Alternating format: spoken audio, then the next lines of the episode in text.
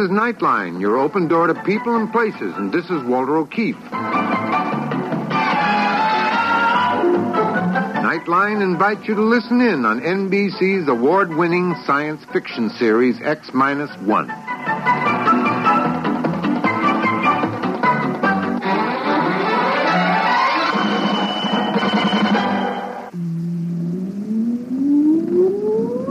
Countdown for blast-off. X minus 5, 4, 3, 2, X minus 1, fire.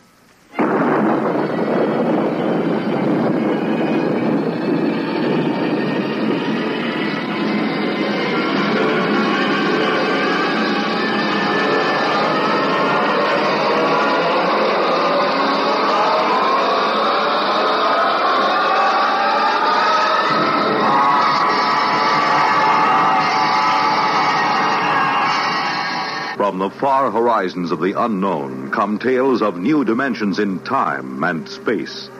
These are stories of the future, adventures in which you'll live in a million could-be years on 1,000 maybe worlds. The National Broadcasting Company, in cooperation with Galaxy Science Fiction Magazine, presents X minus One.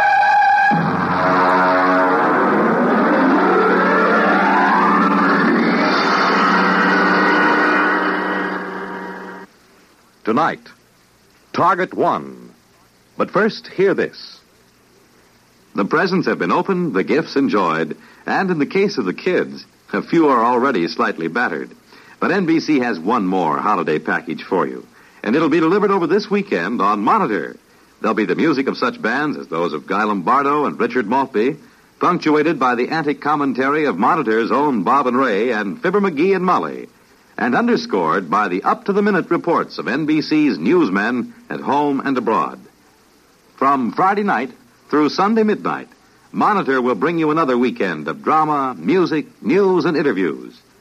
Of special interest to sports fans will be NBC's coverage of the Friday night fights, Saturday's blue-gray and north-south football games, and Sunday's National Football League championship game. Use and enjoy Monitor, your weekend radio service. Yes, start your weekend right with Monitor on Friday nights and stay with Monitor all weekend long over most of these same NBC stations.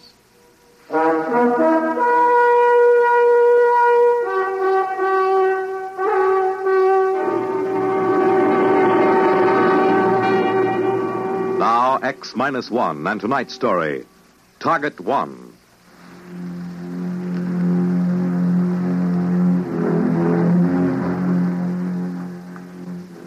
Headquarters of the World Council was in the ruined United Nations building in New York. It took me an hour to reach it, picking my way across the red-colored rubble that had once been a proud city. I was ushered into the office of the president of the council, a former Russian scientist named Melkov.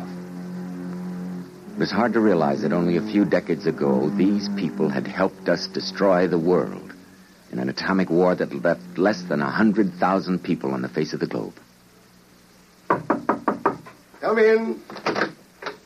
Dr. Marin. Yes. It's good to see you, Doctor. Sorry I'm 2 days late. I had to land at Boston. It's the only airport operating. I understand. You want to sit down? Thank you. I suppose you are wondering what this is all about. Very little surprises me, Mr. President. Good. As you know, Doctor, the Great War of 1960 left very little of the human race. What it did leave... well, 2 billion corpses, 3 continents rotting and unlivable, and every survivor mutating. I believe you yourself have had children who could scarcely be called human. I'm sorry to be so blunt. Why did you send for me, Mr. President? Doctor, suppose I gave you an opportunity to do something extremely practical. Such as? A chance to prevent the destruction of our world, which took place 30 years ago. To prevent what has happened? To stop an atomic war? Yes. Would you do it? I'd sell my soul to the devil, Mr. President. You mean that? Yes. Doctor, what would you say was the most important scientific discovery of the 20th century? I suppose Einstein's equation. E equals mc squared. Exactly. This formula unlocked the atom. Without it, there would have been no atomic energy, and consequently no bomb, no war. The formula did not cause the war, Mr. President, nor did the man who discovered it. He was one of the finest human beings who ever lived. A man utterly dedicated to the pursuit of peace and harmony. Yes, exactly. That is what will make your task so abhorrent, Doctor. What is this task, Mr. President? Quite simply, it is the murder of Albert Einstein. Are you insane? Perhaps. Only history will record that. But how in the name of heaven? Albert Einstein died in 1956. I am well aware of that.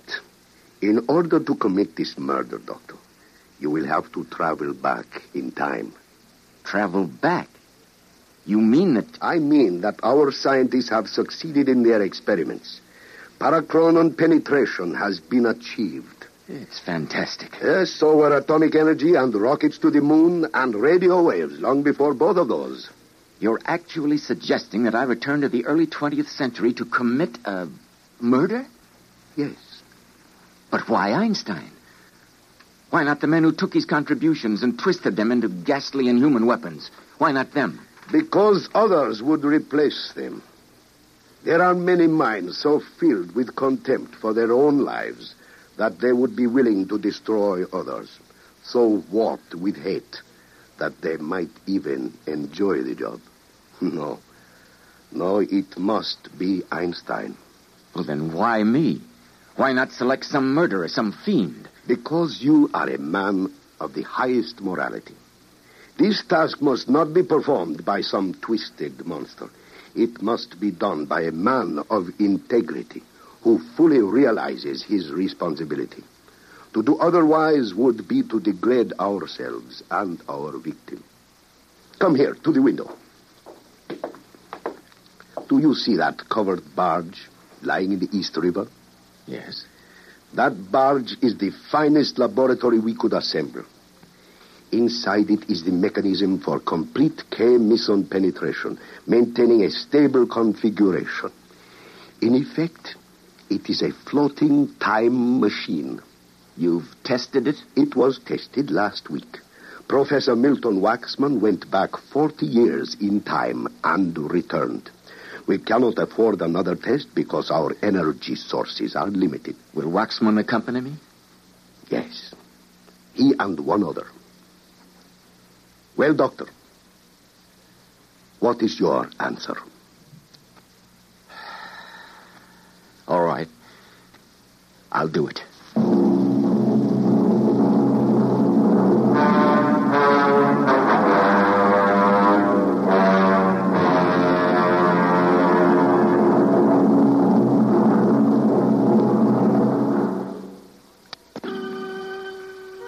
That afternoon, I was taken aboard the barge in the East River.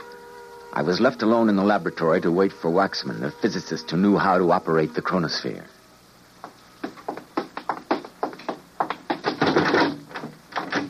Waxman, who is this? His name is John. John, this is Dr. Charles Moran. I know the doctor. I don't believe we've met. In my business, I have to know a lot of people I've never met. John is security. I see. He's going with us. To see there's no mistake. That's right, Doctor. Very well.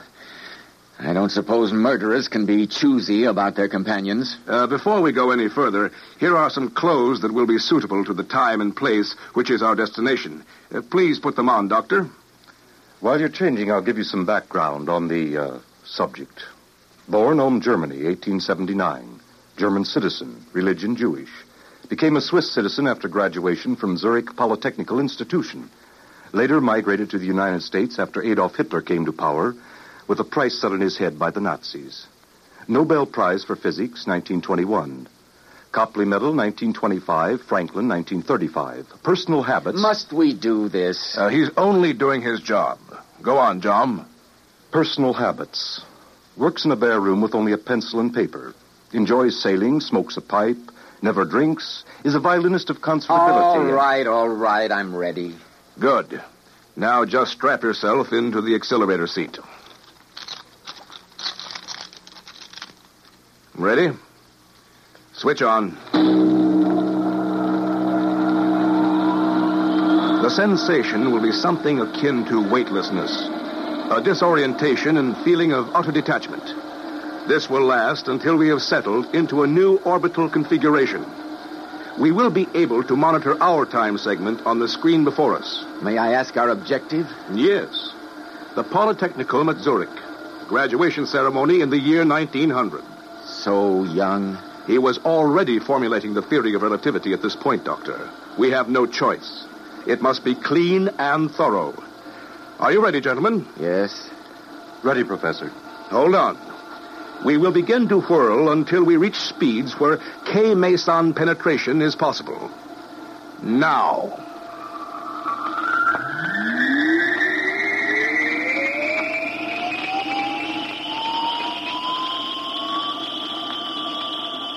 The sensation was unlike anything I'd ever experienced. I felt bodiless, weightless. My consciousness seemed to float free. I was dimly aware of Waxman at the monitoring controls, but otherwise I remember no sensation.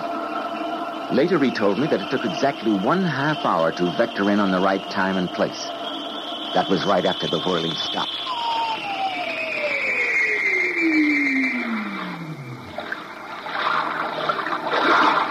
Maren, are you all right?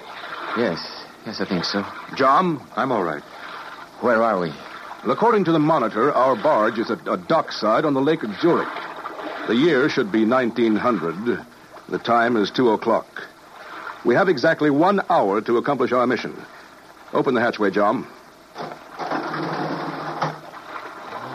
Well? Fantastic. A different world. We can't waste any time. The graduation ceremony is at 3:00. Now let's go. Very well. Just a moment, gentlemen. Here, take these. What are they? Guns. We'll need them.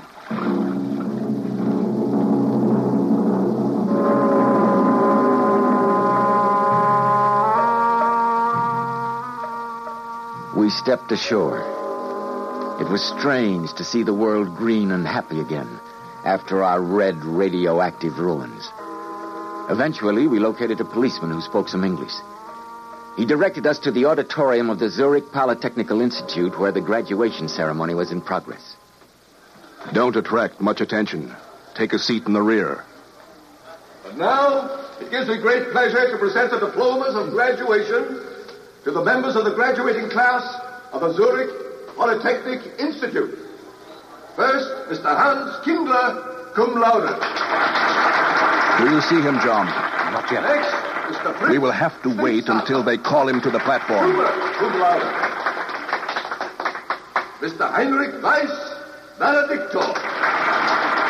Are you ready? Maren, you're the one who must do this. Are you ready? What? Oh, yes, I am. I'm ready. Mr. Albert Einstein. That's him. Maren, shoot. I can't do it. I can't. Give me that gun. Come on. We've got to get out of Dodge. Now hurry. Stop them. They kill Einstein. Another few minutes. What do you suppose it will be like? What? Our world, the one we left.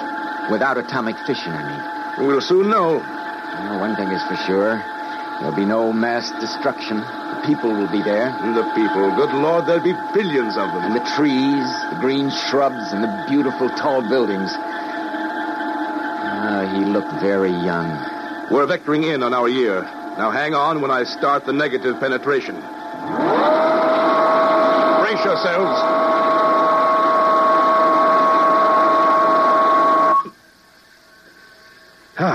According to calculations, we should be back in the East River on the same day we left. The world will be as it would have been if Einstein had never existed. Open the hatch, John. Look at that. The city. New York is whole again. No ruins, no rubble. Those buildings are magnificent. Look at the trees in the parks. Moran, we've done it. It was worth it. We've done it. Yes, we've done it.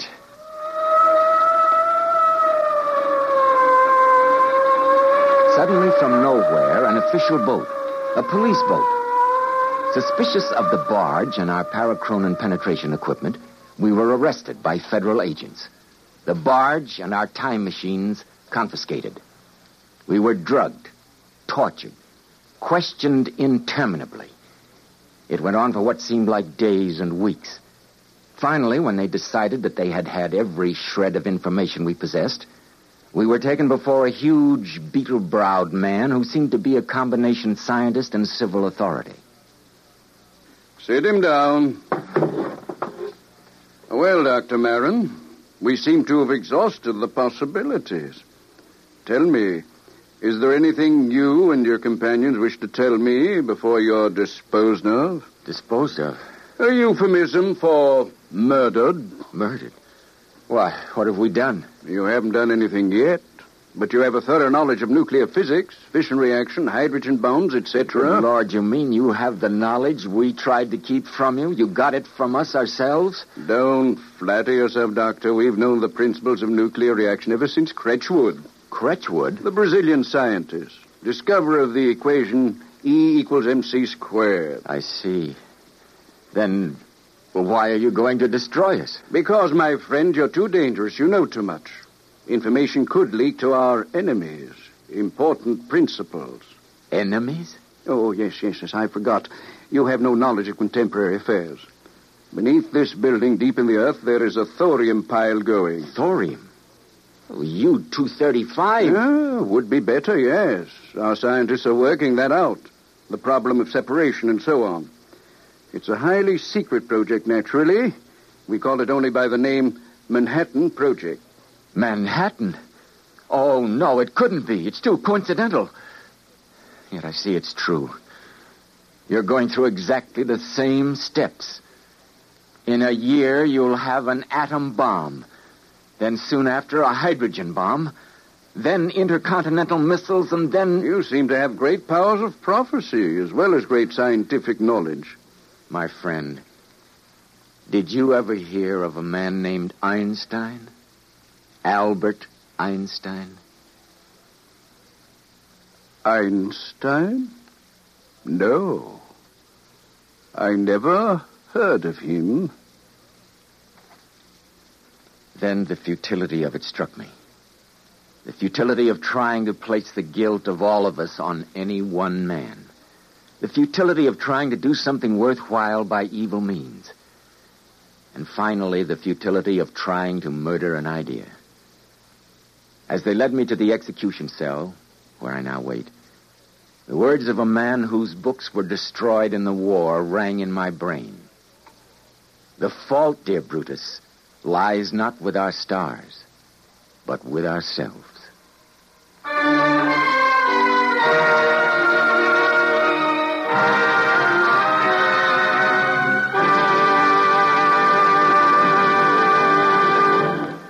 Fred Collins again. I'll have another word about X minus one in just a moment.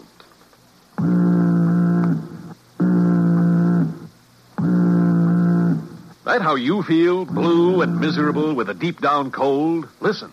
Every second someone takes it for the miseries of a cold. Millions more take bromo quinine. Every second someone takes it for the miseries of a cold. Bromo quinine. More people have taken more bromoquinine cold tablets for more complete relief than any other cold tablet ever sold. You could use aspirin or cough syrups or nose drops all day and not get bromoquinine's relief. Bromoquinine works to relieve stopped-up nose, body aches, fever, irregularity, the blues, and headache, too. Yes, more complete relief for even virus colds. For bromoquinine is the only cold tablet sold with wonder-working quinine and 5 other medicines health-fortified with vitamin C. Remember, every second someone takes it for the miseries of a cold. Millions more take bromoquinine. Get bromoquinine brand cold tablets. You have just heard X minus one presented by the National Broadcasting Company in cooperation with Galaxy Science Fiction Magazine, which this month features Kill Me With Kindness by Richard Wilson. What would you do if you found yourself in a place where your every whim was granted? Don't worry. You wouldn't be the first to spoil utopia by attempting to improve it. Galaxy Magazine, on your newsstand today. Tonight, X minus One has brought you Target One, a story from the pages of Galaxy written by Frederick Pohl and adapted for radio by George Lefferts. Featured in our cast were Joseph Bell as Dr. Marin, Frank Silvera as President Melkov, Dean Almquist as Professor Waxman, Al Collins as John, Guy Repp as the official, with Charles Webster. This is Fred Collins speaking. X minus One was directed by George Butsas and is an NBC Radio Network production.